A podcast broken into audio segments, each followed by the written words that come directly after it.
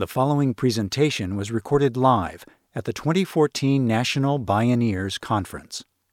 To learn more about Bioneers programs and media products, visit www.bioneers.org. My name is Jay Nichols, and I pulled together some friends here to go deeper into the Blue Mind conversation and to explore the practice as well as the science, the neuroscience.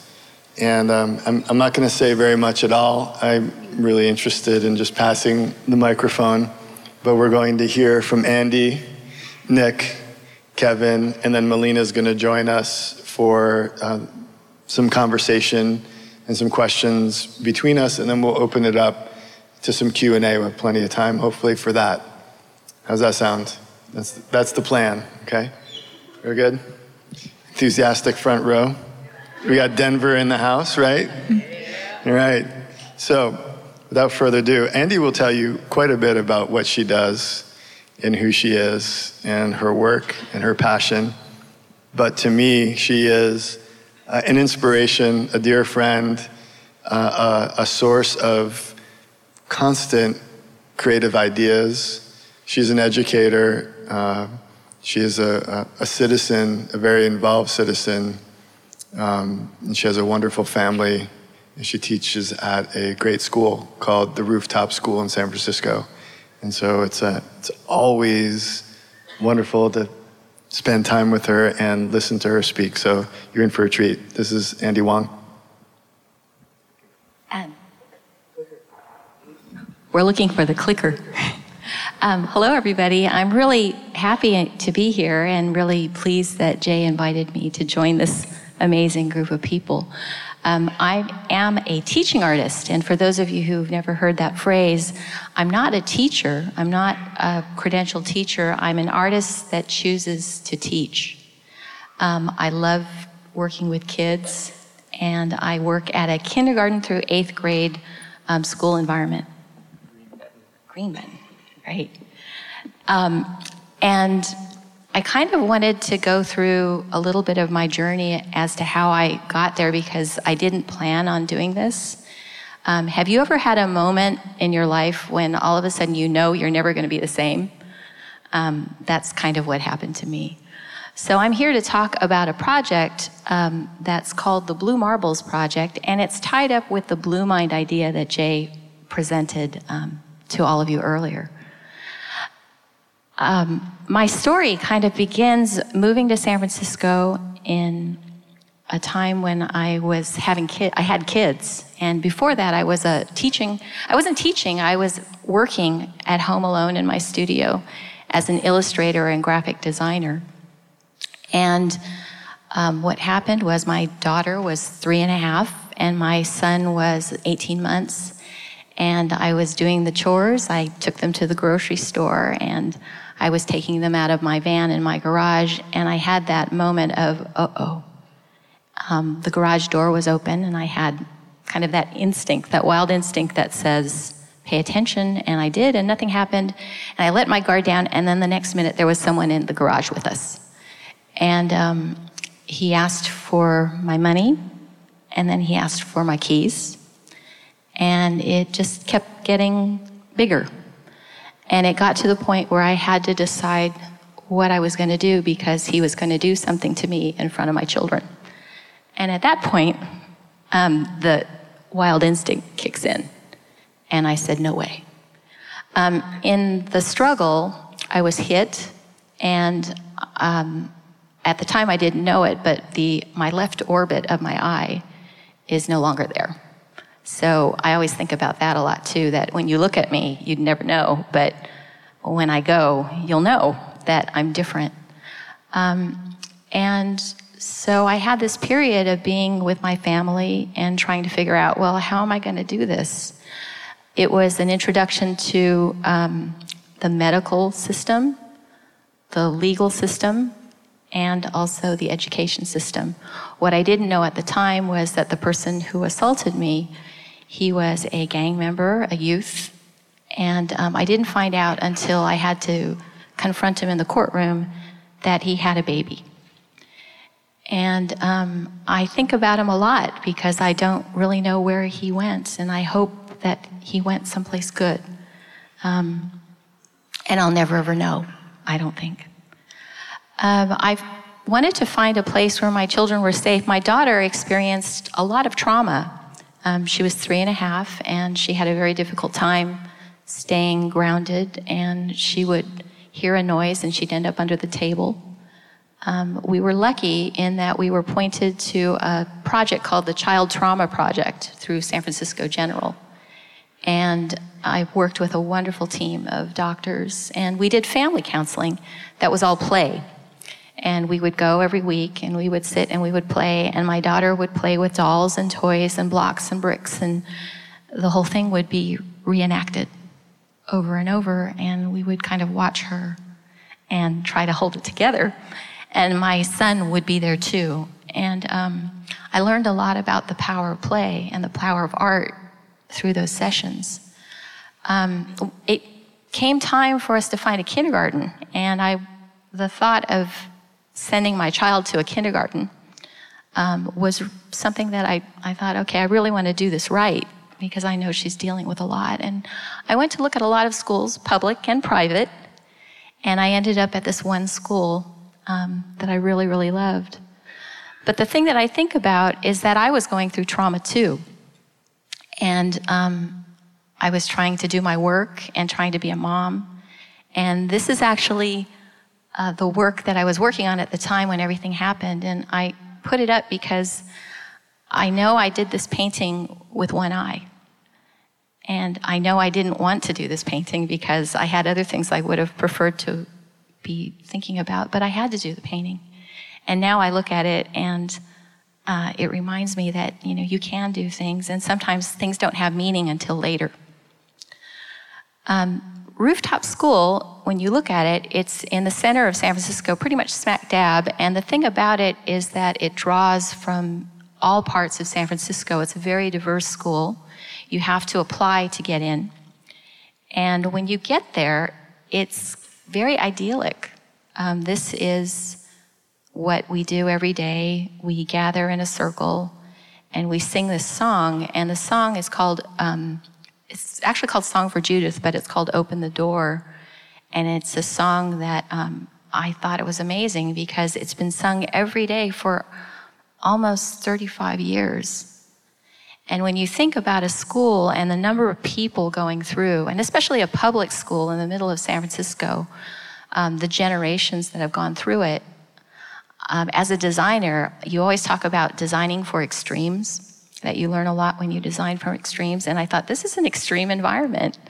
And I've learned so much. It's a warm school. They mentor people. And sometimes families stay there as long as 25 years before they move on. So it really is like a family. I went there and I ended up doing art in the classroom. The thing that's unusual about the program is that they have art teachers and artists that come in, and the teachers do art, but they also invite parents to come in and do art. And this is a long-standing tradition. And when I came in, there was a worry that the economy was making it so that parents couldn't really volunteer. And so we started doing a program, and it was called the Lincoln Center Institute Model of Aesthetic Education, which is a big mouthful. The important thing to think about is that aesthetic is the opposite of anesthetic. And so the whole goal is to get people to feel, and that you do that through challenging works of art. The school was founded by, when you look at this portrait, you can see the woman behind the big sculpture. She didn't found the school, but she is probably more responsible for art in San Francisco schools than anybody. Her name is Ruth Asawa, and she passed away last year. The thing that's kind of mind-blowing is that these huge sculptures, she did them while she had all these kids. And they talk about how they don't really know how their mother did it. But the thing that's mind-blowing to me is that, do you see she's got this spool of wire here? These baskets are all made from a single spool of wire. And it's a technique that she learned when she went to Mexico, and she watched how they made baskets. The woman over here on the right is her daughter, Iko, and Iko started the Rooftop Art Program. And what I know is that the things that Ruth knew, she taught Iko, and then Iko in turn taught all of us. The kicker to the story is that Ruth Asawa was interned in the Japanese internment camps, and that's how she found her way to art. She would have probably been a farmer, but a fate intervened and put her in a camp with artists from Walt Disney and taught her how to draw. She wanted to be a teacher, and they told her that she couldn't because she was Japanese American. And so she ended up, by fortune, good fortune, going to Black Mountain College, where her professors were Buckminster Fuller and Joseph Albers. She went to school with John Cage and Merce Cunningham. And yeah, it's really insane.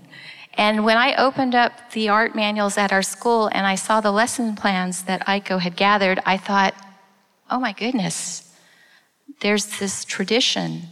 They're teaching children from a very early age how to make beautiful things from practically nothing. So this piece over here is made out of milk cartons. And Ruth looked at a milk carton and figured out, oh, perfect material.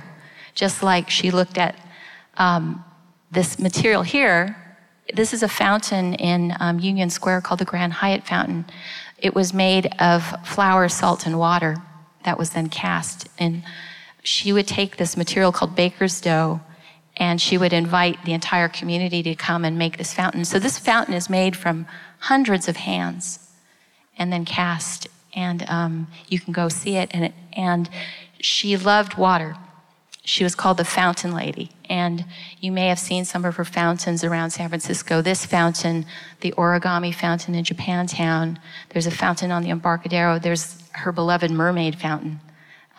And so if you look closely at those, a lot of times it'll be paper that's cast in bronze or baker's dough cast in bronze, and you don't really know it until you know her story.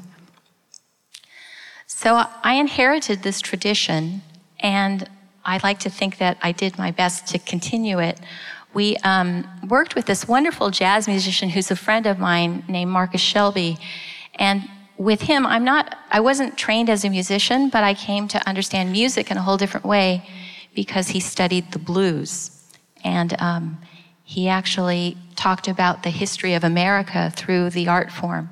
And that most people think the blues is about sadness, but really the blues is about sadness and joy and everything in between. And so we taught the children about how the blues was used to communicate from Harriet Tubman to Martin Luther King, to Louis Armstrong. And when we got to Louis Armstrong, I really wanted to know, well, what does it feel like to be in a place where this comes from? And so I decided that we would take a family trip to New Orleans. And I visited the swamp for the first time. And I'd never seen such a magical place. And I thought, you know, can you make people love a place if they've never been there? And especially children. I work with children, and some of them are in poverty, and I know that they don't get to travel. And I wanted them to understand jazz, and I thought this is really key to them understanding. So we found a project called the Fundrid Project, where we made fake $100 bills that we called Fundrids.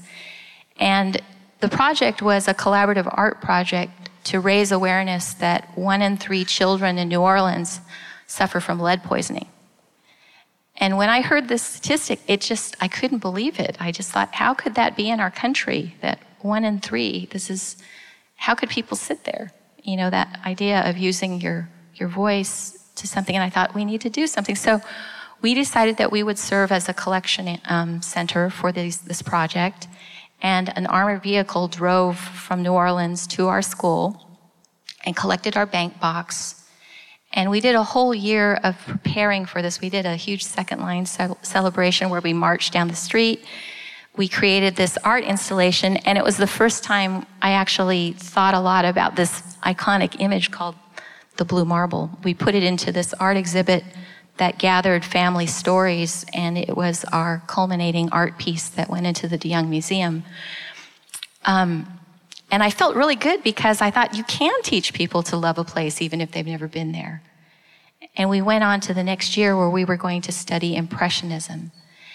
And in the course of my getting excited about the next year's study, something terrible happened called Deepwater Horizon.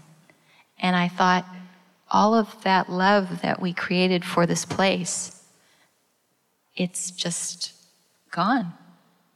It's something different. And I had a really hard time because I remember going to New Orleans and I would have people say, tell everyone to come visit, don't forget about us. And I thought, they're forgotten. And I stayed up all night looking for something to do because artists, they just can't stand it. You have to do something. And I found this. And it was a report by a marine biologist who had flown in a plane over what they called Ground Zero. And his name was Wallace J. Nichols. And I watched the report, and I was thinking about Impressionism, and I'm thinking about, well, what happens if you wake up in the morning and your world looks different? And I wrote to him, and I asked him about the water and the colors of the water, and he told me that it was every color imaginable. And I thought, he wrote me back. Of course.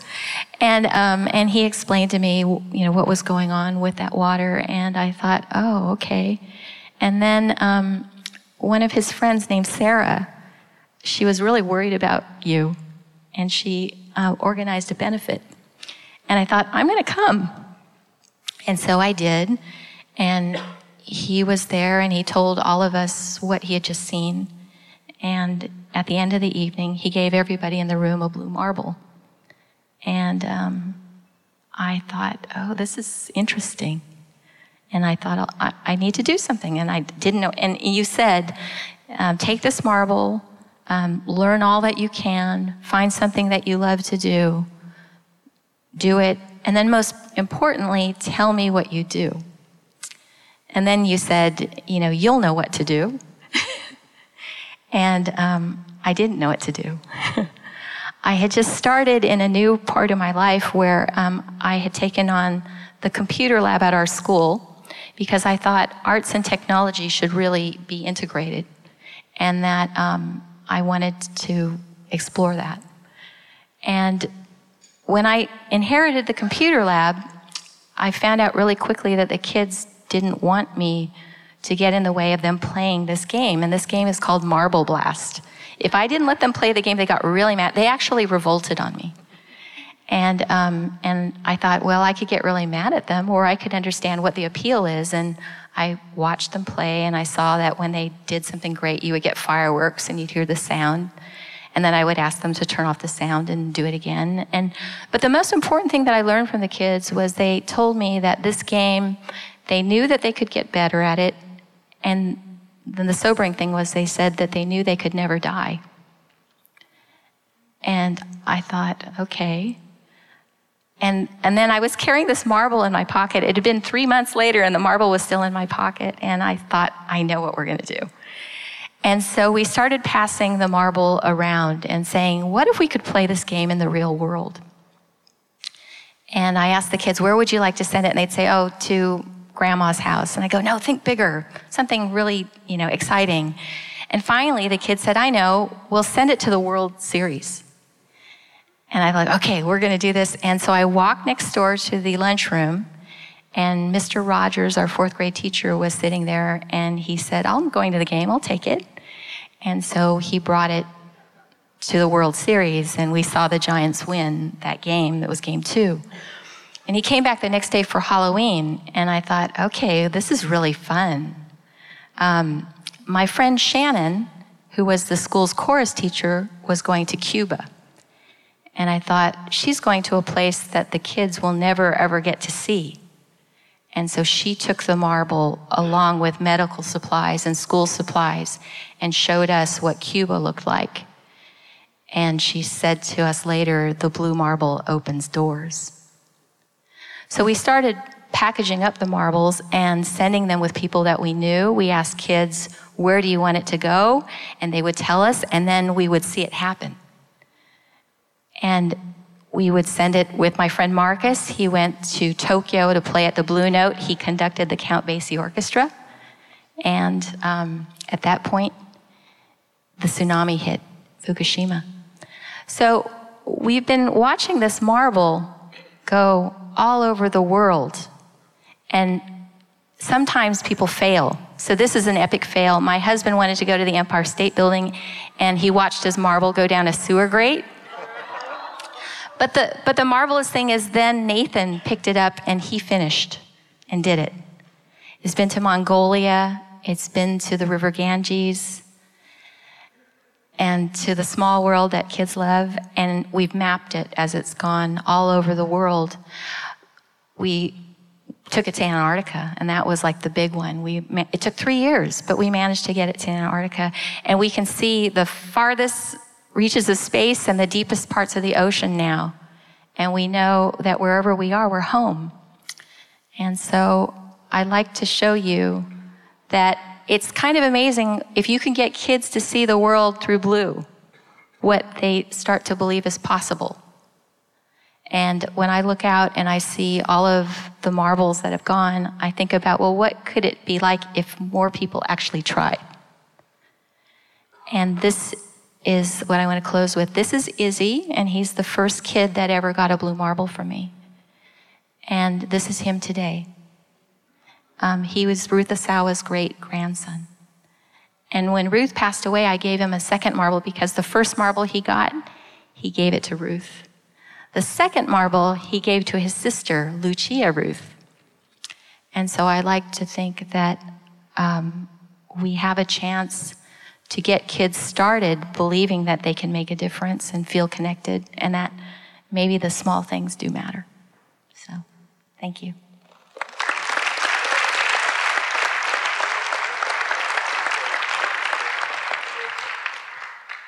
I told you something about Andy that now you know to be true. I'm going to hand the microphone over to Nick Save, who's become a good friend, and he is a neuroscientist at Stanford University, as are the rest of the people on the panel. And that may sound like a left turn in this conversation, but as you'll see, it's a fascinating path. And this thread, and the blue thread that connects us to nature through our wonderful brains is a really interesting theme. And Nick's love for nature and passion for understanding human brain is inspiring and interesting, and continues to unfold. And it's marvelous to watch his glorious career develop. So I'll pass it over to Nick. Thanks, Jay. So I am part of the Emmett Interdisciplinary Program for Environment and Resources at Stanford, which is a really great interdisciplinary program that basically lets us study anything about the environment, even if it's quite far out. I can't think of anywhere other than Stanford that I'd be able to study what I'm doing right now, which is basically looking at how people make environmental decisions through brain imaging and trying to understand what predicts that behavior and what directs them to make more pro-environmental choices. And so it was kind of a tangled path that led me to that weird niche. Basically, I was born with a brittle bone disability, and so most of my childhood I was bedridden and stuck inside the house. And so when I was able to get out into nature, that was a big thing for me. And so nature took on this epic significance. I ended up reading a ton of wilderness stories, and in time I wrote my own Wolf Trails, which was a book about wolves being reintroduced into the wild. And that led me to biology when I was doing my undergrad. And since I couldn't do field work in ecology, I started going more towards neuroscience, where I could make an impact. And I worked in biotech for a few years after that. But as I kept working in biotech, I felt like I was going further and further afield from what brought me to my interest in bio in the first place. I wasn't doing things that connected back to nature and the environment as all these big things were happening. And so late one night I was reading neuroeconomics papers for fun, like everybody does, right? And I started thinking, you know, a lot of the things that they were bringing up in these papers, they're all about how people make decisions about financial matters, right? And how we do trade-offs between, you know, our present selves and our future, or between our moral values and, you know, economic benefits, right? They're all things that trace back to environmental implications. And so I was wondering, you know, has anybody looked at this? And that was around 2009, and I looked around and nobody had put the two together. And so I went back to Stanford, where I'd done my undergrad, and asked the biology department, you know, is this something that you guys would support? Because it's kind of a weird crossroads. And they said, no, that's not something that we would do in disciplinary biology. But we do have this other program that would be open to this kind of stuff. And they were interested. And so the last 4 years has been me learning everything about neuroimaging and environmental economics and decision-making, and trying to figure out how to make an impact on how we know we make decisions about the environment, and making more responsible decisions, trying to facilitate that. So neuroeconomics, I talked a little bit about what it is already. It's basically, it's been very useful also in determining how the reasons behind like these behavioral economics problems with how people make predictably irrational choices when they're making decisions. And one of the most profound things that we can get at for environmental decision-making is really, how do different types of people make different decisions, right? If someone's more pro-environmental, what's going on in the brain that's promoting that kind of decision path, and how do we facilitate that? And are there people that, for instance, we were doing some work on eco-labeling, and how people look at when they see the Energy Star label, how does that influence their decision? When they're looking at energy consumption information, how much it's going to cost them down the line to have a more efficient fridge or more efficient light bulb, what's going on? And you know, you can find some surprising things, like people who are better at math systematically undervalue the amount of money that they're going to save through time by making an energy efficient choice, right? And so how do you promote in these, you know, predictably irrational situations, the responsible and environmental decision. Another really cool thing that we can do with neuroeconomics is behavioral prediction. So going beyond just saying, oh, these parts of the brain are lighting up and they correlate with this thing that somebody saw or, you know, this choice that they made, but trying to bring that to a population level. You know, does a small neurofocus group actually predict what's going on out in the world? And there's been a few examples of this so far, one being predicting music sales from how people, you know, basically listen to unsigned artists on MySpace, and then a few years later, they looked at how those songs actually did in the real world, and people's ratings, conscious ratings of how much they said they liked the song in that study did not predict how well these songs would do out in the real world, but the reward pathway in their brain, when that was lighting up, that correlated with how well it would do in the real world. And similarly, there's, for policy implications, when people were talking about like how effective anti-smoking ad campaigns are. There was a study of heavy smokers and asking them to rank, how effective do you think these will be, showing them that when they're getting their brain scanned. And again, their conscious rankings didn't line up with how effective these were on a nationwide scale, but the part of their brains that interacts with behavioral change, individual behavior change, when that was more active when they were seeing these ads that predicted that these ads in the real world would prompt people to call in and try to quit smoking to these hotlines. So we're hoping that eventually we can get to the point where we can make an impact on environmental issues and using these neural focus groups to see how policies would play out in the real world and how they would affect people's choice and how many people, how you can reach the maximum number of people. So how do we image the brain? We basically put people in this tube here, and this kind of looks like the bridge of the Starship Enterprise, but it's actually in the basement of the quad at Stanford, and so that's where we all do a lot of scanning and spend a lot of our time. People go into that tube, and they've got basically a screen in front of them. They can see a mirrored image of a computer screen, and they can respond to what's going on that with a button box, and so they're able to interact with whatever computer program we've built for them to engage with. So one study I want to talk about real quickly, just to give you guys an idea of how we look at how people value the environment, how people are motivated to protect the environment. We were looking at basically when people are asked what they're willing to pay to protect a space. This is a very common thing that environmental economists will do, most notably after things like the Exxon Valdez spill, because it's very easy to estimate how much it's going to cost people that a fishery is lost, right, and that the economic productivity is down.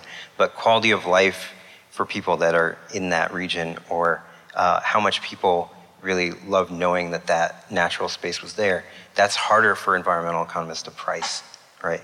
And so historically what they've been doing to figure that out is a thing called contingent valuation surveys.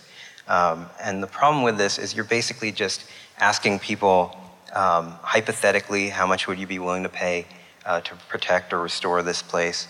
And they get a lot of responses. It depends on the study, but a lot of them have a third to half of the responses being met with, you can't put a price on that. It's invaluable. People refuse to answer completely, or they put a willingness to pay that's larger than their bank account, right? And things that they would never actually pay in real life. And environmental economists then have to throw these responses out. So it ends up being like, how do you figure out what these places are actually worth to people? Can you get a value signal for that and get a clearer understanding through the brain of how people value these places?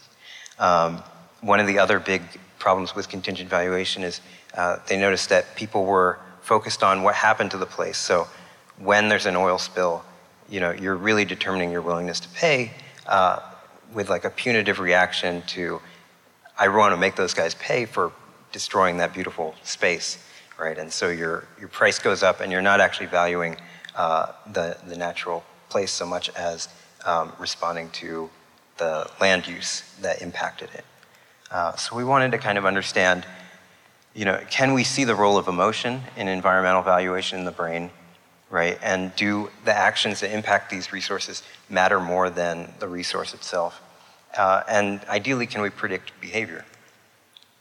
And we're looking mainly in three different parts of the brain, really quickly for emotion.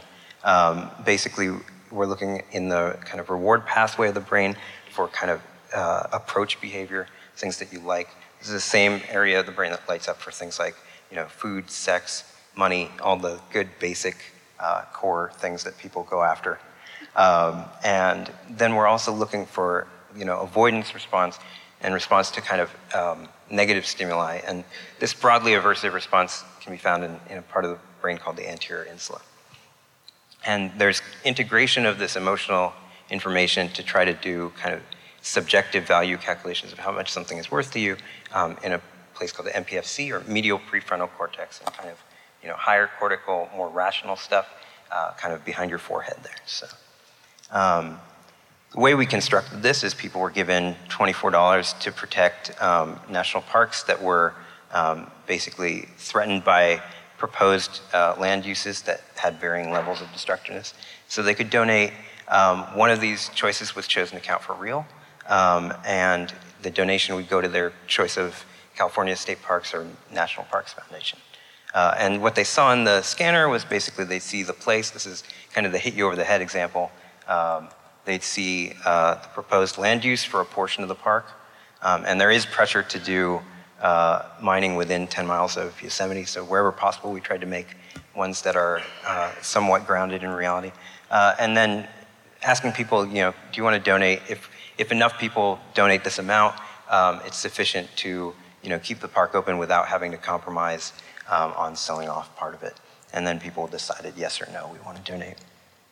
And obviously, the more destructive the land use was, the more people would donate to protect it. But also people donated more to places that they felt were iconic or archetypal, places that really resonated with them in terms of how they looked, right? And so I'll just kind of gloss over this, but basically we saw the reward pathway activating when people saw these iconic natural landscapes.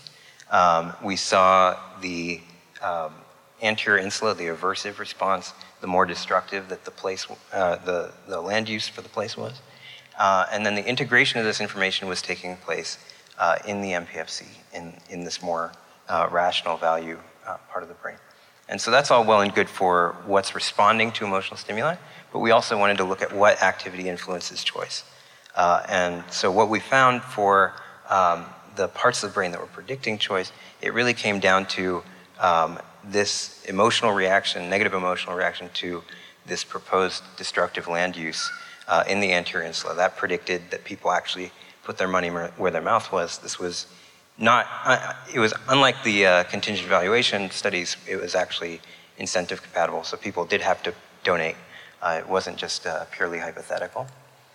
And so we also had found that basically the more people were pro-environmental, the more they expressed pro-environmental attitudes in surveys outside of the scanner, the stronger their anterior insula was responding. And the more rational subjective value calculations, when that was more active, people were more selfish, actually. So you're kind of calculating value for keeping money for yourself instead of helping the environment.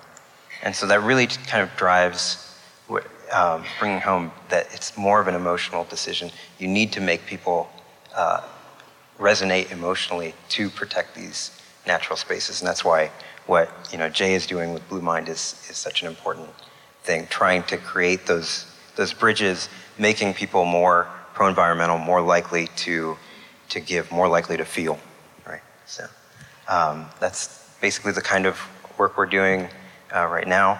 We're doing a bunch of different neuroimaging studies in addition to that, all about environmental issues. So if you want to learn more, you can feel free to email me.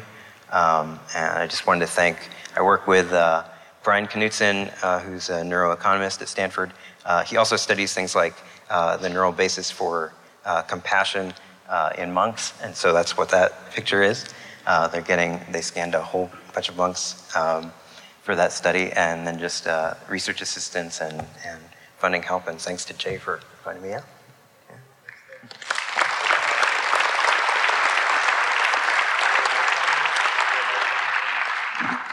Yeah. Y'all got that? You got his email address. Load it up. He'll send you lots of great PDFs to read, and you can ramp up and be a neuroscience hobbyist, if that turns out to be your thing. Kevin is also a neuroscientist at Stanford, and we've gotten to know each other recently through the sharing of the Blue Mind book and the conversation, and he liked the book and wrote a nice review of it. But the interesting thing about Kevin is that he's I don't know if he'll tell this about himself, so I'm going to do it here. He's a surfer, likes to surf big waves.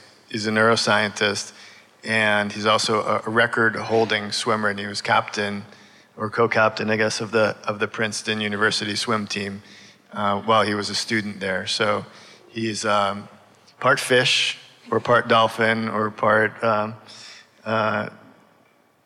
kelp, I guess, might be the case. Yeah, maybe all of the above. And loves the water, loves the ocean, and also loves to think. So we got like the wolf man, the fish man, and we both studied the brain. And then we'll find out maybe an aqua woman down there. But Kevin's going to tell us a little about his really interesting work. So thanks, Kevin. All right, thanks, Jay. Okay, cool. So I'm Kevin, and as Jay said, I'm a brain scientist at Stanford and also at the Institute for Applied Neuroscience, which is a nonprofit that both Melina and I founded recently, and you can find us online at scienceforgood.org.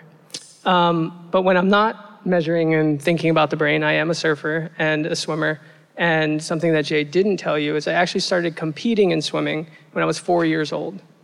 So water is really ingrained into my brain. So when Jay asked me to come speak to you today, I was really excited to share how the brain sees water and helps us bring us and reach our blue mind state.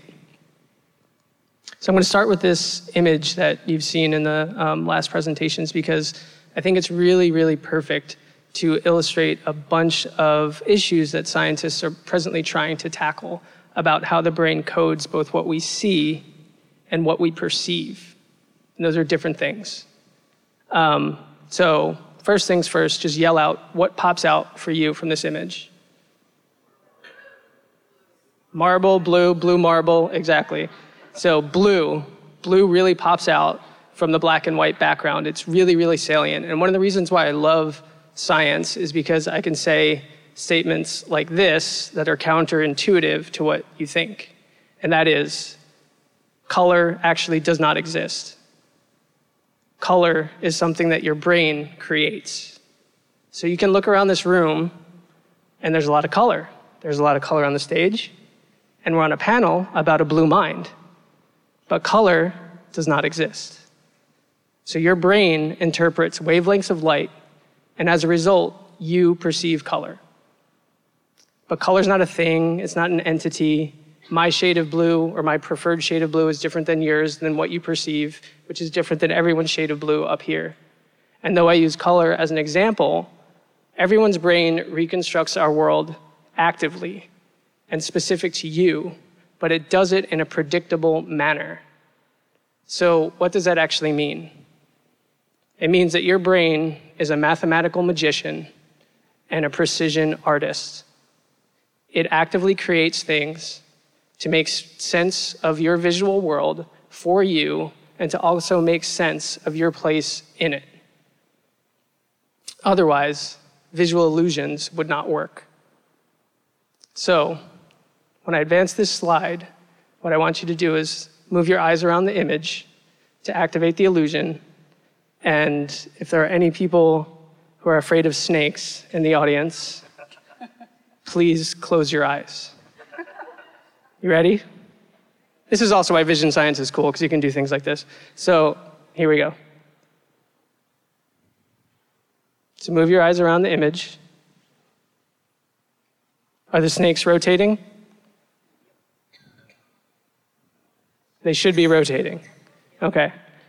So how does your brain do this? The cool thing about this is the pixels in the image are actually just static pixels. There's no motion in this image. And when you move your eyes, your brain is actually actively creating this motion. So this is what I mean that your brain is a mathematical magician. It's actually creating something that does not exist. And how does it do that? It does it by breaking down information, processing it separately, and then stitching it back together. And this is important for the rest of the talk, and it's really important for how we reach our blue mind. So even as you read those words or you look at the text, the snakes can still move above and below. And how can that be? It's because your brain does this every single time. Every time you process a visual stimulus, it breaks down information, it processes it separately, and it stitches it back together. And it does this through a divide and cooperate principle. And I'm going to use the brain and Isaac Newton to help explain that principle. So here's a brain.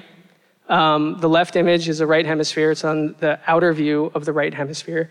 And then the image on the right is as if we just flip that image and you're looking in the inside view of that hemisphere. And the orange shading is where I spend my days. That's visual cortex. I run around there and try and figure out what the neurons are doing. And just as another piece of information, visual cortex is about 20% of your brain. So that's a lot of neural resources that are allocated to processing our visual world. And this is Isaac Newton. And this demonstration was actually taken from borrowed from a paper by Brian Wandel at Stanford. So Isaac Newton's on the left, and if you were to stare at the center of Isaac Newton, the image on the right is a zoomed-in portion of visual cortex, and that's how Isaac Newton is actually would be projected in your brain.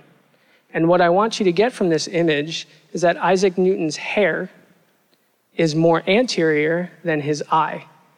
And this means that a different part of visual cortex is processing his hair than his eye. And this is a really, really important principle for the divide aspect of the divide and cooperate principle. Where divide here is that separate pieces of cortex have different jobs and process different information. So the hair is being processed in one place, the eye is being processed in another, and they can be processed in parallel and then stitched back together in your visual system. And this is the cooperate piece, where the separate pieces of cortex actually still talk to one another, they help each other out, and they work together to give you a coherent image of your visual world.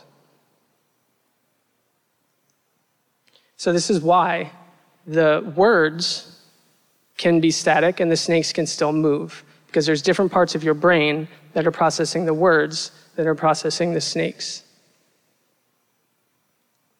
So with these basic principles in mind, we can come back to this image and we can reassess it with this divide and cooperate principle. So this blue marble is actually an object. And based off the divide and cooperate principle, that blue marble should be processed in individual pieces of your cortex. Individual networks would process that marble independent of other features of the scene, like the water, the rocks, the mountainscape, and her face and her hands and so forth. And that's exactly what happens. Your brain, the person next to you's brain, you have similar networks that are processing this image, but it doesn't happen in one area. It happens in multiple areas, in multiple networks, and it happens in milliseconds. You do this effortlessly, but it requires dozens of visual areas in your brain. So to show you some of these areas, I'm going to show you my brain. This is my brain. I've spent many hours in the scanner. I've mapped out dozens of areas of my brain. It's actually really fun. I've scanned my parents. I've scanned my sister. I've scanned all sorts of people. So again, the top image is the right hemisphere and outer view. And one thing to take note here is the brain is typically crinkled up, like I showed you a couple slides before. And here I've puffed it out so you can actually see the different areas that are actually in those indentations. And the bottom image is as if you were looking up from underneath. So if you were looking through my chin, you could see that is how my brain would look. And in general, I've included some names up there from people who have pioneered this type of research to map out these areas of the brain and figure out what their actual contributions are to perception. So if you were to Google any of those people, you would see some really fascinating research that would really impress you.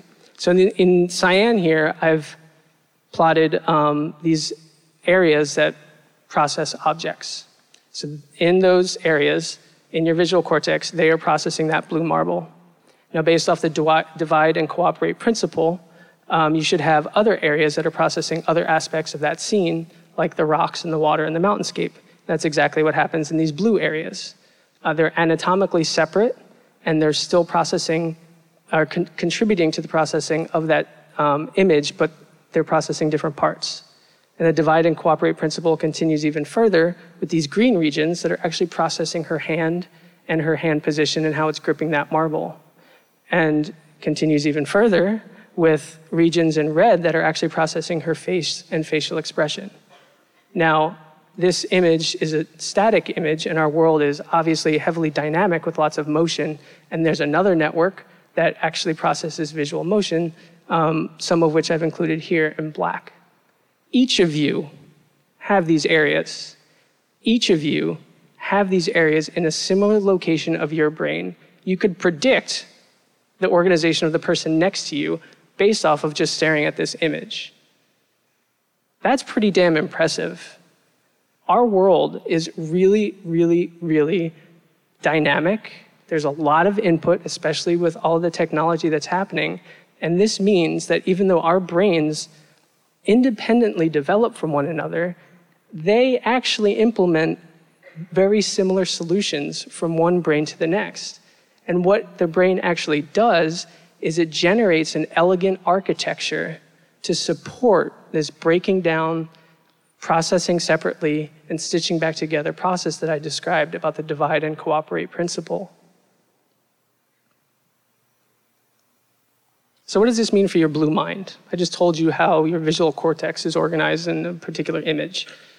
Basically, the same breaking down and stitching back together principle that I described happens across cortical systems and allows you to reach your blue mind.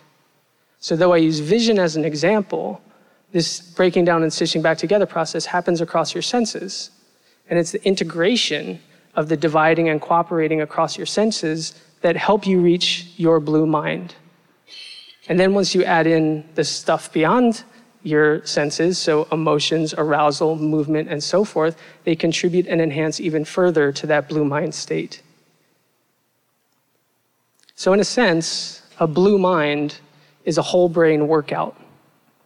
It requires multiple cortical systems working together to process information fast and effortlessly by dividing and cooperating to bring meaning and coherence to your visual world. But it's also important to it's also important to remember that your blue mind, despite these commonalities, your blue mind is your own.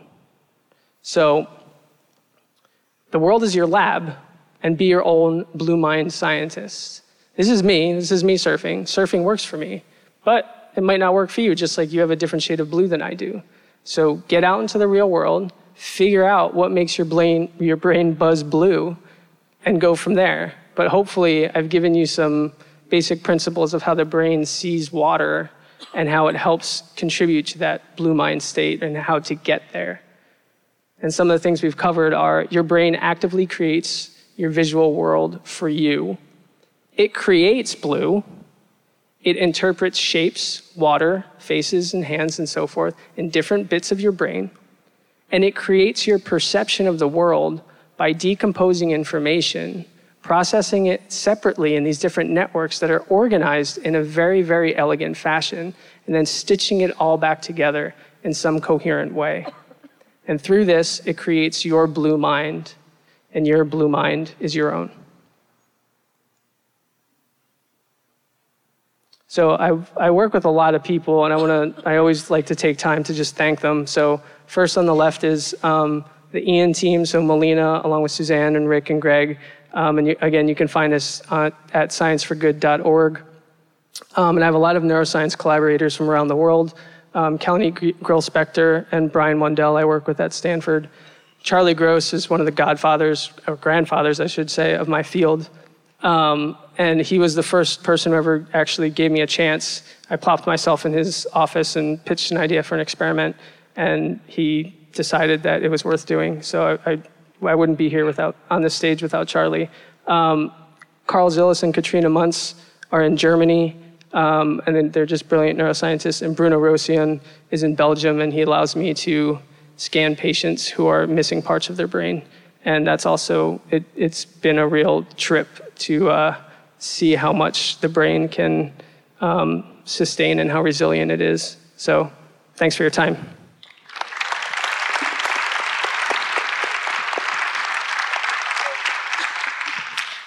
I'm going to put Melina on the spot here, and she works closely with Kevin and at Stanford and at IAN, IAN, Institute for Applied Neuroscience, and has a fascinating range of interests, including the application of neuroscience to law, education, leadership.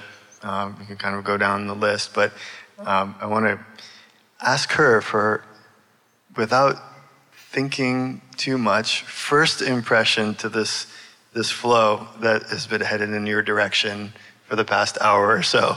All right. You should know better than to tell a neuroscientist not to think. No, thank you, Jay. This was just beautiful to each of you speakers. This has just been a fascinating journey through the brain and mind and heart. And as someone who approaches neuroscience from a very I think, diverse perspective. I think everything that you've introduced to the group here is so incredibly important. Outreach and creativity and how we teach our kids how to interact and engage with the environment is just one of the key pieces for kind of social, emotional, and kind of cognitive development. So what you're doing is just absolutely incredible. And then Nick, what you're doing, pioneering environmental neuroscience, is just so absolutely important, and I think is really setting the stage for a whole new awareness of how our brains are impacted by the environment. And actually, I specifically wore this for you. We've got some kind of shell that has what's called biophilic design, which is something that environmental neuroscientists are just now starting to investigate. What's the impact on the brain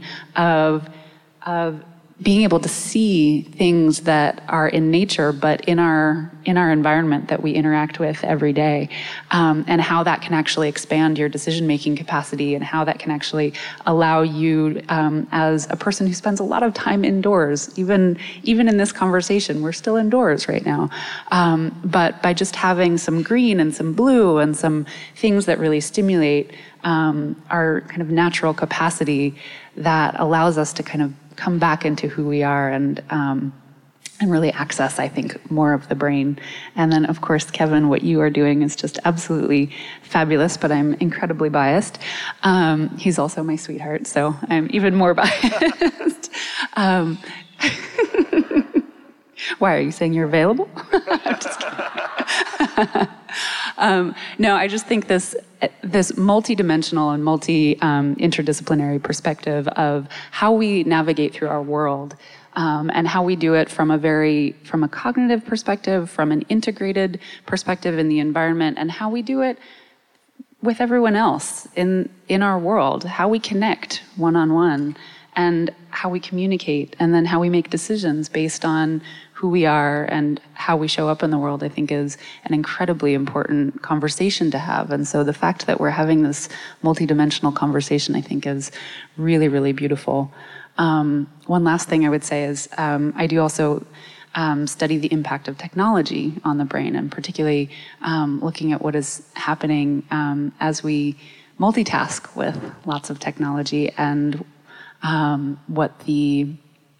not necessarily what the consequences are, because we don't yet know what the consequences are, but just seeing the results of the data showing that the more that we interact with technology, the more distracted we seem to be, and the consequences for how we show up, I think really brings us more toward really needing to get back into our blue mind and getting ourselves out into the world and out near the ocean and near the rivers and near these expansive places to really help support us in this kind of push-pull dance that we're having with our constantly evolving world that includes technology, but will never not include our environment. So I don't know if that's what you were looking for, but very, very good. Yeah, thank you.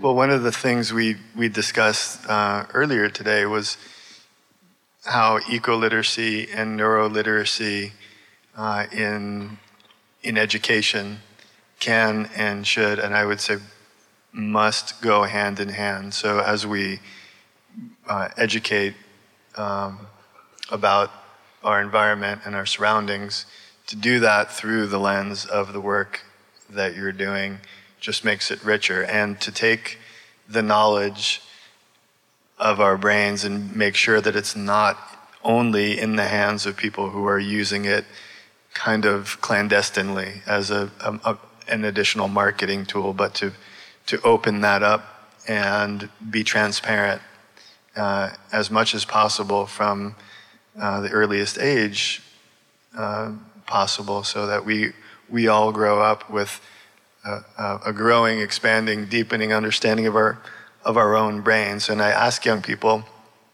sometimes, who should own your nostalgia?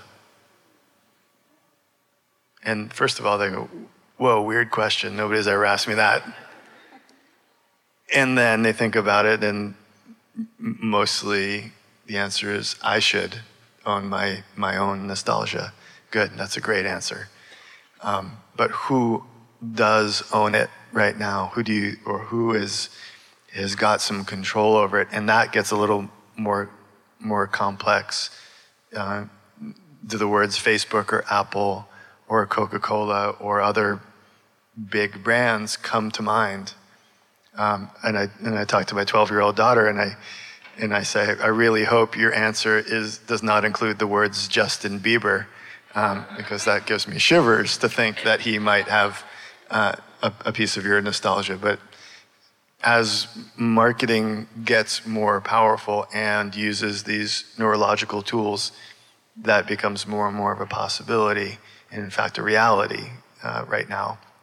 So the more we can take back that knowledge of our brains, the better, I think. So eco-literacy and neuro-literacy hand in hand are incredibly important ideas. And so I've got a set of questions that I want to kind of fire through, and then I definitely want to have time for the questions from everybody here who's joined us. They're very simple, provocative questions, and I think some are familiar with them. So question number one, and I'll just send the microphone across. What do you think you know about Blue Mind from experience or practice that hasn't been proven or studied by science? So what do you think you know about Blue Mind from experience or practice that hasn't been proven or studied by science? So just a response to that. I work in a computer lab that is about 15 by 15 with no windows and one door. And this summer, I made a decision that I would kind of evict myself from the room and take the kids outside. And I've been watching how they react to being outside and talking to them about it. We actually had a talk about Justin Bieber. But I think that kids are really kept from their blue mind. They don't have the control to get out. The adults control that. And so I really think that we should look at how to make sure that kids have access, and all kids, not just the kids that can advocate for themselves, but kids who perhaps cannot advocate for themselves. So I feel like everything about Blue Mind is unproven right now, which makes it such a rich area for study, trying to understand how we resonate with our environment and how that impacts everything from our mood to our day-to-day emotions and decisions, and how we can harness that, right, to drive decisions that are more in sync with that environment. And so I think there's a whole range of areas to explore there that will be really rich in the next couple decades. So I think the best illustration of this question would be, I was trying to edit code. So, a lot of brain analyses involves coding and computer science, and I was editing code to come up with a particular analysis, and for days it wouldn't work. And it was just, beating my head against the desk. And then I went surfing, and I was staring out into the horizon, and I got this hit to add an if statement on line 74. So I went to the parking lot, logged into my machine at work, added an if statement, and my code ran. So I think there is this, what we would refer to in neuroscience as top-down inhibition. Like, you can get your, on everyday life moving around, you can really inhibit just natural ways of thinking. It's not necessarily creativity, but you're just looping through the same sort of process. And I think at least for me, I don't know how it is for everyone in the audience, but being in the water where all of the natural patterns are happening, it kind of just frees up your own mind to find the pattern that you're looking for in your own mental space. And I don't know yet how to quantify it, but it is quantifiable. So we'll figure it out. things. Well, I think I'm going to have to piggyback off of that because I feel like my answer would be very, very similar. I don't know that I've ever experienced being able to solve a coding issue after being in the water. But I do find that every time I need to make a major life decision, I put myself on the island of Kauai. And I specifically put myself in one little bay on one little beach where I can look out into the horizon of the ocean. And it turns out to be the same bay that Bethany Hamilton got her arm bitten off by a shark. So I no longer surf there, but I do put myself there every time I need to make a really big decision, because what I find is that being in the presence of that expansive ocean space, I connect back to myself and I connect to who I am at a fundamental level that allows me to kind of step outside of the circumstances and see who I am and how I show up in the world without having to be so, as you say, looping in the current circumstances. So I think the decision-making process, so again, piggybacking off what Nick is saying, getting yourself out into nature, getting our kids out into nature, I think is a really beautiful way to allow them to kind of reconnect with who they are, so that they can make better decisions and make decisions that are more aligned with their own internal state rather than being influenced by their environment or by social pressures or other sorts of things. Yeah. I think many people in this room recognize that and live in a way that brings as much experience in nature as possible into our lives. But I think we also recognize that many, many, many people of all ages don't, and are living a life that's very foreign from immersing themselves completely in water. And I think about people who may really have never had the experience of being completely underwater, maybe ever, which is remarkable and probably quite true because of access to water of appropriate quality and depth, perhaps perception that they aren't supposed to do that for a variety of reasons and a variety of cultures. Or perhaps because of pollution of the water that they could have gotten into where they live. And so just that simple thing of the feeling of, that I think many of us probably know well, being completely underwater, just holding your breath and going underwater for a moment, maybe never experiencing that is a possibility. It's something that I think we can work to overcome. So next question, what Blue Mind research question do you think would be most useful to pursue? And I know what Nick is going to say. He's going to say all of them. Everything is possible and all of them are interesting, but if you were to pick one, what comes to mind? I wonder about children and early experiences, because as an artist, I know when you get older, you look at the things that you work on and you usually track them all the way back to when you were a child. And I think that the thing that I know now is that childhood doesn't happen the way it used to. So I wonder about how you could use the neuroscience to prove that children deserve childhood. It's a sad question, but... So I think looking at things around our own carbon footprint, right, and our own impact on the planet, and trying to understand how we can create architect choice through policy decisions or what have you to make it easier for people to live a more minimalistic life, right? Whether that is taking the social pressure off of materialism, right, and reframing the way that people are drawn to different materials and products. right?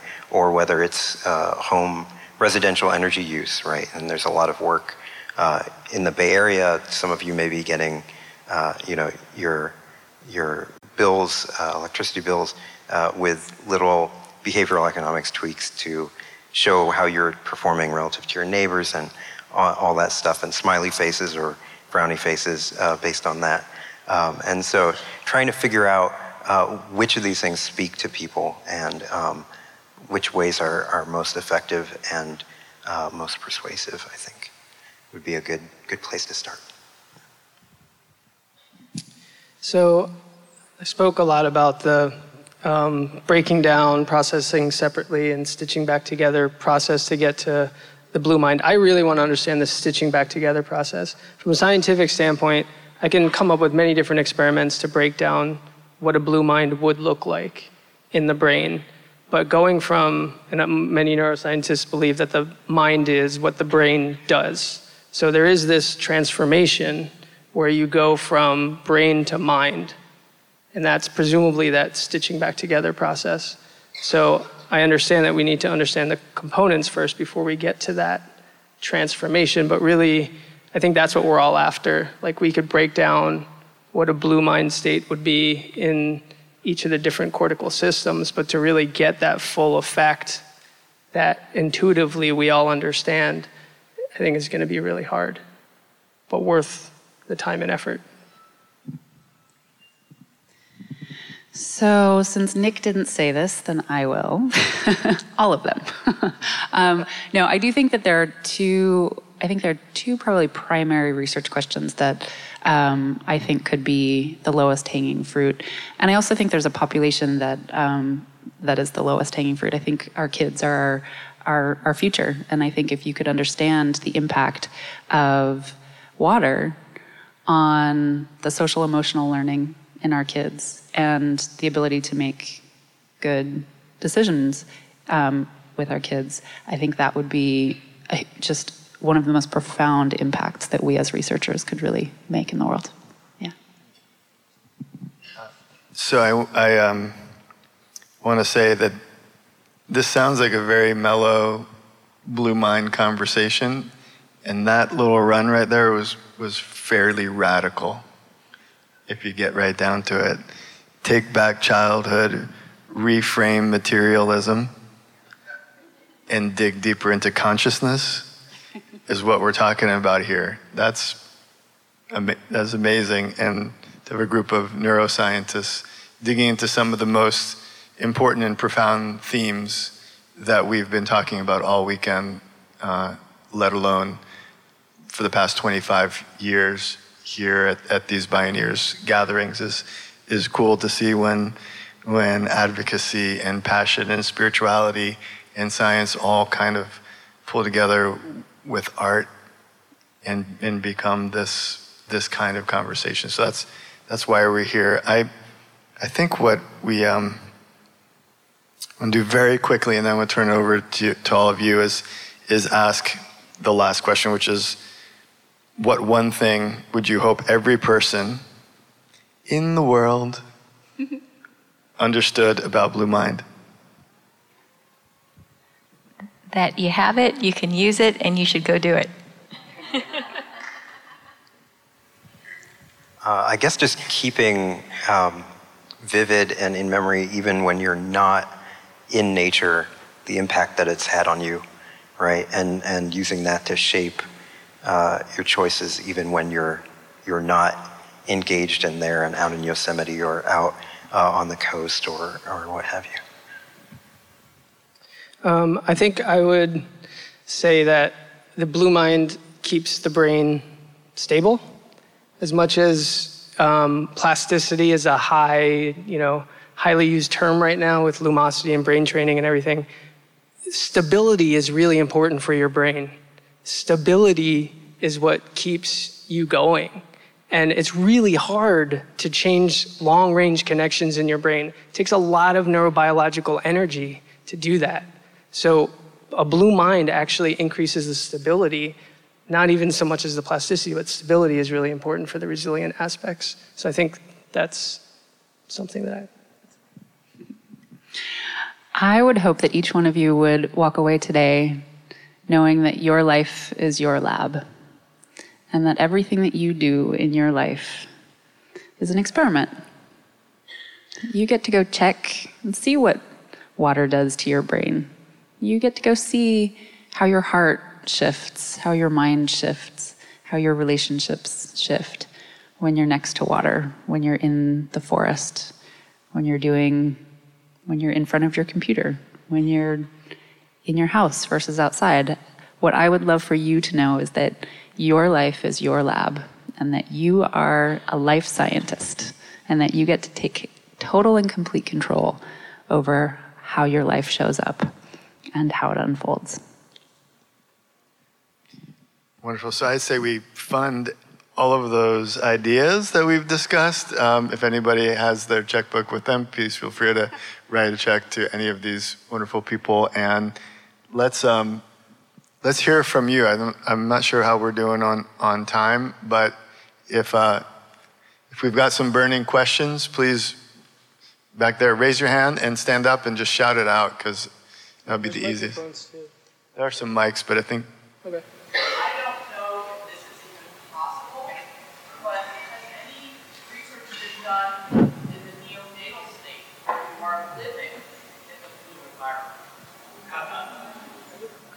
So that first 9 months that we all were swimming around, or floating around in the dark, underwater. Yeah, all right, it's not dark. Yeah, quite. I'm going to defer to that end of the room. Neonatal neuroscience. I don't know anything off the top of my head, but I do know that fetal imaging, it does exist, and it is a new field. And it's mostly about how the brain and the fetus is actually developing, more so than, what the different, or how other factors may influence what's going on at the present time, like the environment. I think they have done something with the mother's voice versus other voices and those types of questions, but they haven't really gone into the deeper. It's a great question. I would do it right now if I could, but we'll have to come up with a way to operationalize it. Let me just tag in here and just say that one thing that's really exciting about the neonatal brain is that it is this kind of rapidly expanding gel of goodness. And one thing that happens as you then go out of the blue mind state of the womb, is that your brain then starts to stabilize. So it's this really, really highly dynamic, highly kind of beautifully developing system when it's in the womb, and then it needs to figure out what's stable in the environment and how can I stabilize my my structures so that I can navigate effectively within this environment. So it then becomes this prediction machine, which, as Kevin was saying, it then allows us to create kind of the stability of the brain. But it's just highly dynamic and highly just gorgeous in the womb. And if you're a young, budding neuroscientist, this is probably a very productive place to be jotting down your notes about your PhD thesis. I would just recommend that if that's your path. These ideas are... We can start writing the grant now. Yeah.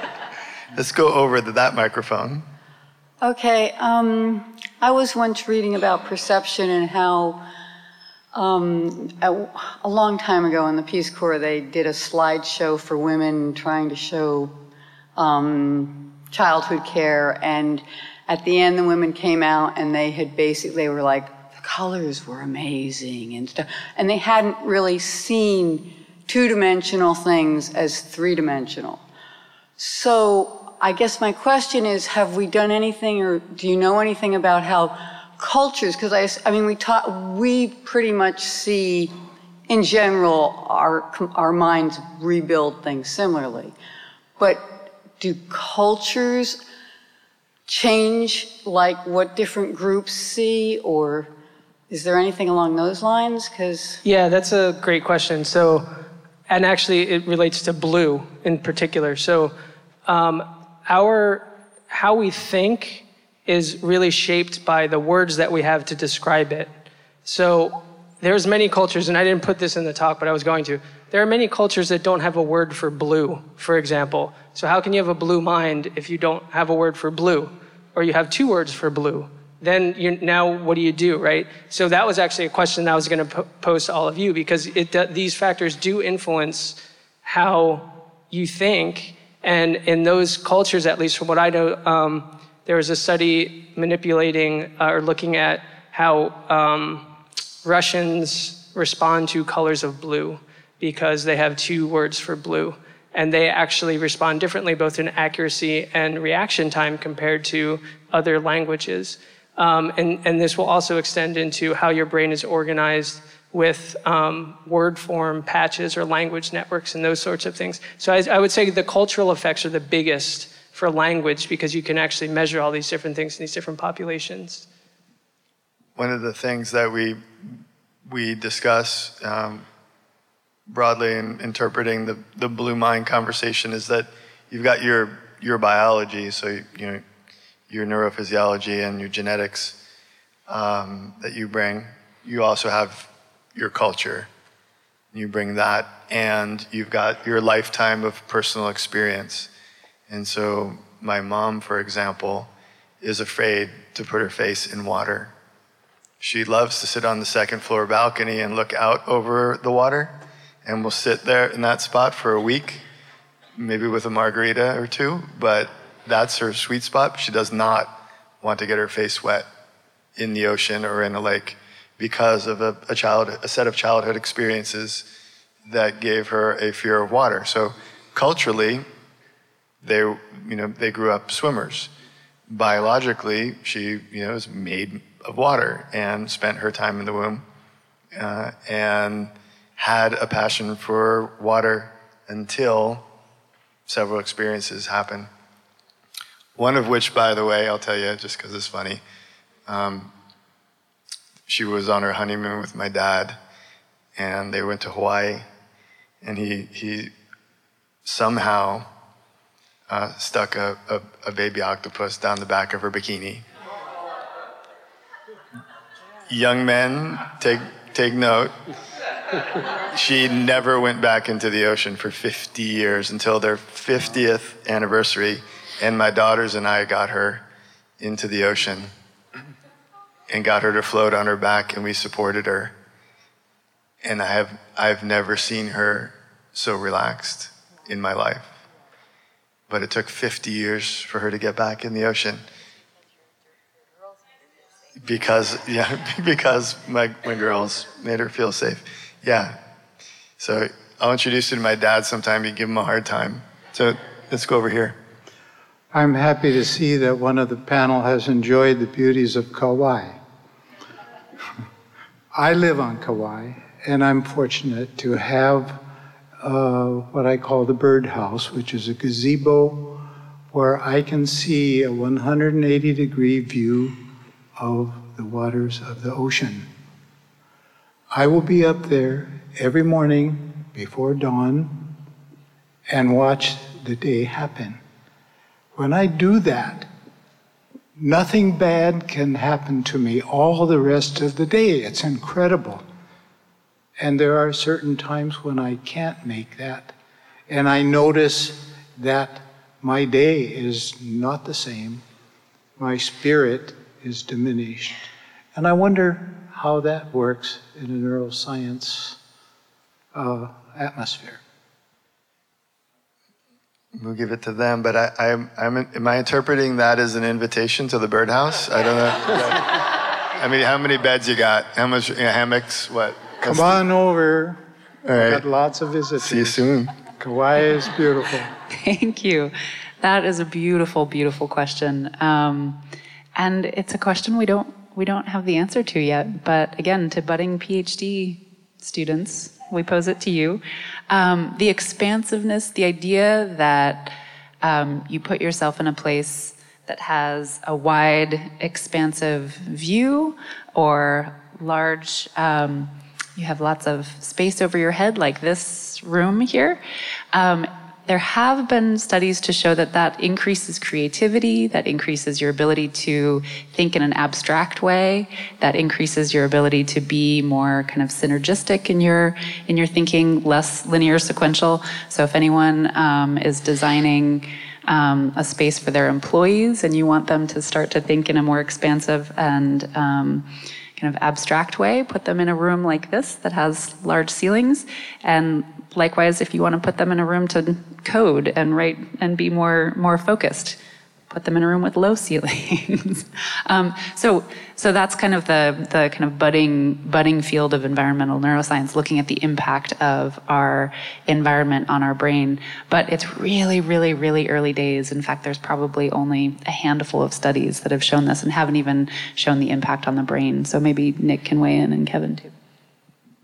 I would go at it from a different direction. And I think just based off the fact that you have a habit that you really enjoy and you really love, and that will release dopamine, right? So you love it so much, you start your day with it, it really charges you. When you don't do it, I think you would actually get a dip in your dopamine, and that's actually why it's affecting you. So that's just speculation from what the neurobiology of your habit might be doing.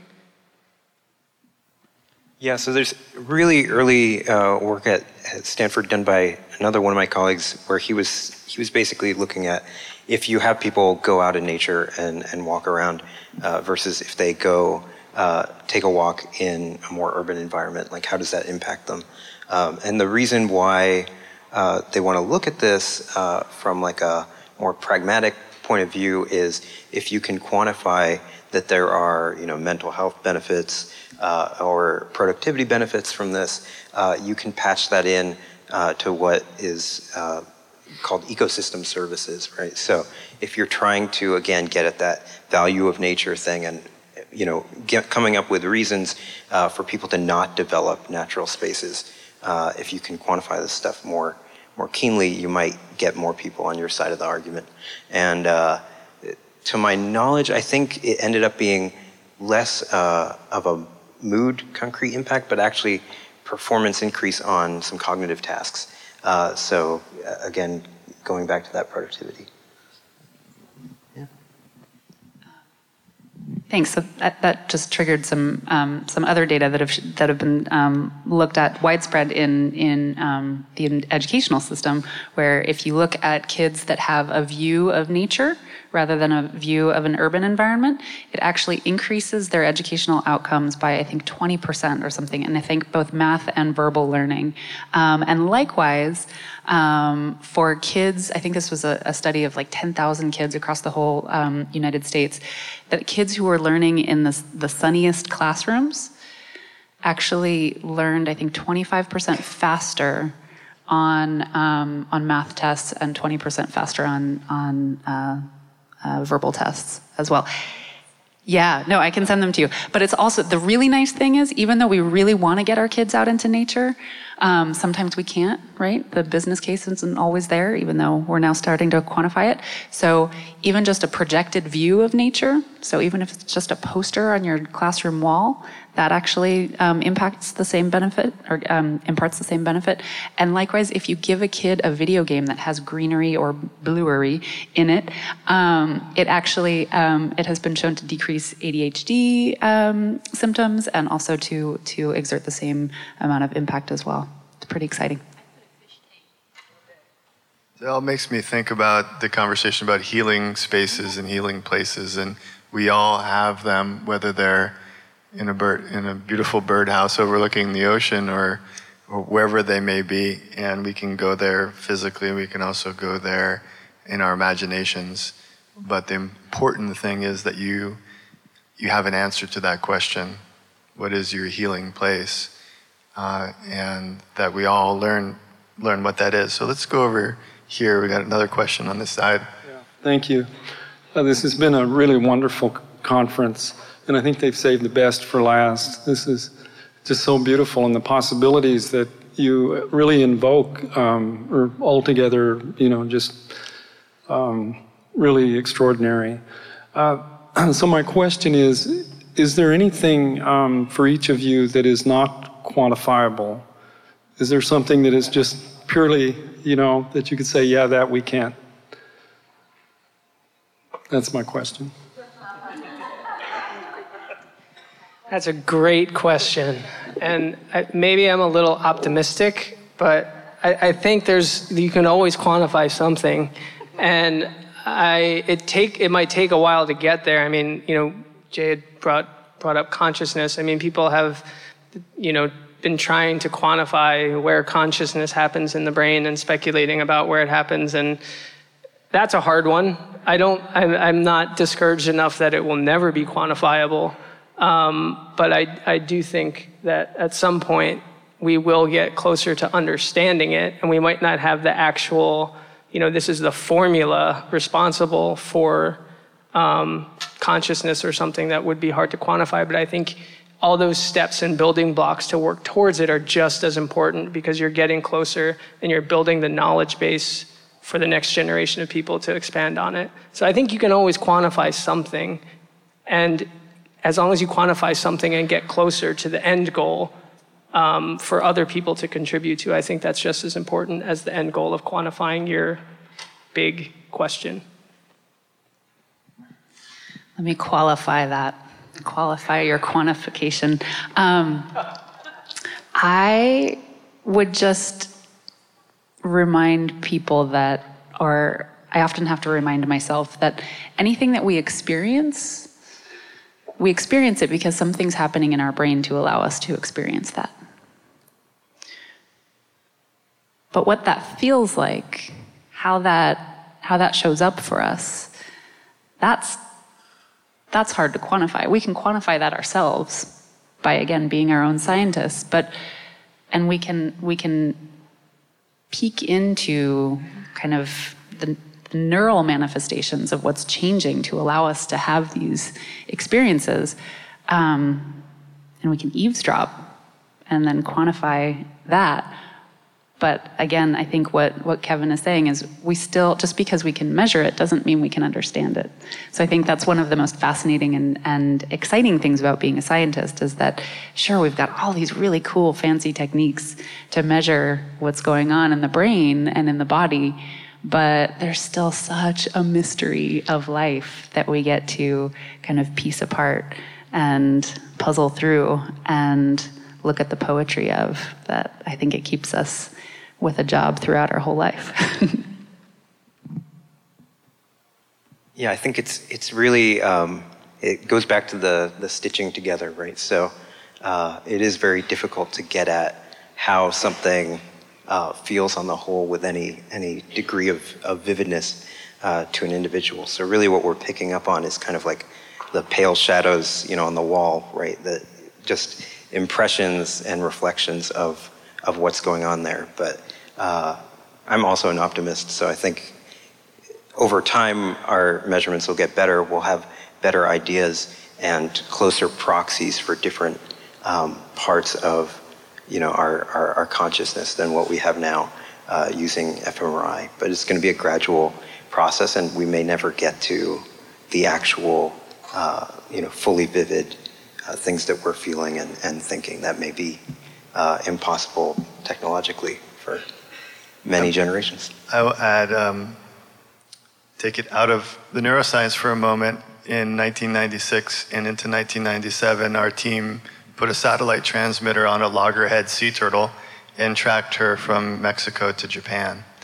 And nobody had ever tracked an animal across an ocean basin before, using satellite telemetry, swimming the entire way, 7,000 miles.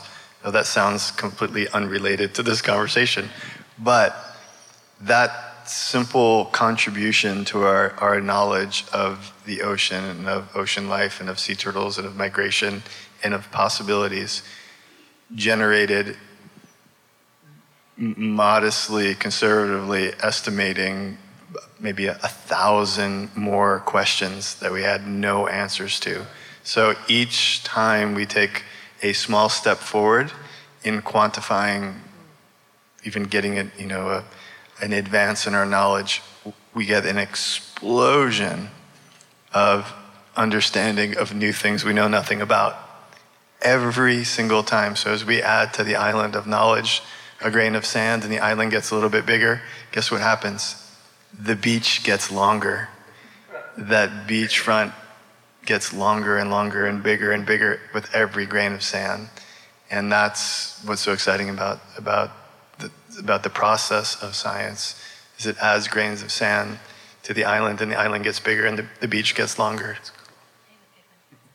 So I wonder about intuition and spirit and fate. And my story is that I gave a blue marble. I sent a blue marble to Alaska, and that blue marble was given to Dune Lankard.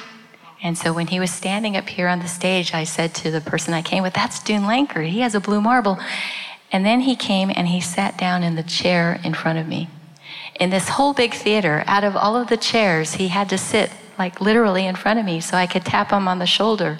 And how does that happen? Is it like turtles? I hope you're not asking me to answer that question. So let's do two more questions and then we'll break from here if that's okay. So we'll go over on the left side and then we'll come over here. Unless that's a line. I guess I'll just try to, wait a minute. Okay. I've come across the information that when people are using the GPS all the time, those of us who do that lose our neural pathways for finding directions and reading maps and stuff like that. Do you have any input about that in regards to the blue mind, or to verify whether that's true or not? Well, I'll begin and then maybe pass it over, but the Nobel Prize in medicine was just won by three neuroscientists who study specifically that area of neuroscience. So they study our neurological GPS system and won the Nobel Prize for their work. And it turns out, we do learn to orient ourselves in space, and we create mental maps.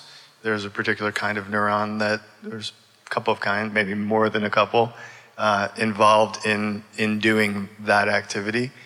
And if we don't do it and learn it and wire ourselves to do it well, because we're looking like this at a screen rather than looking at space and environment around us, it's like playing an instrument, I suppose. You just won't develop that skill, and when you run out of battery, you're lost. And so turning it off and going for walks around in a new place and just with your eyes open and your head up is a good practice. And certainly, we've been talking about young people a lot, long periods of time without that tool are probably a really good idea. So there is one study that comes to mind that you guys may know more about, but where taxi drivers had a larger area of their brain for spatial memory because they had to navigate so much. So you do rewire to more better serve what you're actually using. So there's going to be that effect for sure. And Nick's exactly right. It was actually London taxi cab drivers. So, and actually, it was my uncle. Actually, was one of those London taxi drivers. So the really fascinating. So I study memory. That's my main area of research. And it turns out there's a couple of really cool things about memory. So the part of the brain that allows us to remember things is also the part of the brain that allows us to spatially navigate through our world, which is exactly the part of the brain that these three recent Nobel laureates were studying. But the other really cool thing is, and exactly as Nick and Kevin said, these taxi drivers have bigger hippocampuses, But they didn't know whether it was because they had larger hippocampi that they became London taxi drivers because they had these great navigational skills. But actually, they did some follow-up studies to show that it was actually the act of continuing to navigate throughout their world that actually increased the size of their hippocampus. Because your hippocampus is one of only two parts of your brain that can actually grow new neurons throughout your adult life. So exactly what Tay was saying, where if there aren't a ton of places where use it or lose it is a principle in your brain, but in your memory, that is actually one of the places. The other really cool thing about the hippocampus is not only that it allows you to remember things and also navigate through your world, but it's also the part of the brain that allows you to prospectively think about your future. So people who have, so the more that you can, this is where I'm speculating, but the better your hippocampus is, let me say it this way where I'm not speculating. The more intact your hippocampus is, the more you can actually think about your future. So what that tells us is that the more experiences that we have that we can remember, the better we can actually think about our future. And, let me just leave it at that. A tie-in to Blue Mind being that when we are at the water, we're offshore, when we're seeing the horizon in just a big blue changing environment without landmarks, that part of our brain that is making those maps and trying to map and find places and navigate in that way gets a break. So we try, but that's not happening. The surface of the water is changing, and it's a bit of a restful vacation, I guess you could say. But I think we are getting the signal that we're winding down. And there was a man that was standing here very patiently, and very enthusiastically waiting to. He gave his spot to me. So graciously. Generous. Thank you. Yeah. And thank you for the blue marble. I love pocket items, and I'll hold that one on for a while. My question is about any kind of quantifiable research that you've done about the ability to facilitate this blue mind and for the blue to hold that intention, this water, and for us to reap the benefits or kind of for it to bounce back and affect us? Well, I'd say many of these questions are really brand new. I think the book that I've just written is more a book of questions than answers. And the people here are some of the people who are practicing and advancing the research. I do know that when the experience I've had with people who find their water to be medicine, they in turn become water warriors. And so that experience of finding peace or finding solace or finding healing in one's waters turns them on in a way that is kind of off the chart in terms of speaking for and defending and advocating for the health of wild waters. And so that, not really research, but a set of personal experiences in that regard. And if anyone wants to add to that, that would be. Yeah, no, I think it's a beautiful piece. And I was just going to add that a lot of what we were speaking about, we haven't explicitly done, blue mind experiments per se, and that's actually what we're working towards doing. So these are a bunch of hypotheses that we've come up with that are testable based off of what we know about how the brain is constructed and how water does affect the brain. So hopefully in a couple of years, we'll be able to give you some answers. Cool. If you need any test subjects, I know drinking water. I think we have a room full of volunteers. We're getting all kinds of flashing signals that we are done, but what I would, and they're red. I am going to invite you to continue this conversation. I've got a book signing, I believe, at 4:30 over at the bookstore, and I hope you'll join me in thanking all of our panelists and speakers and wonderful people here.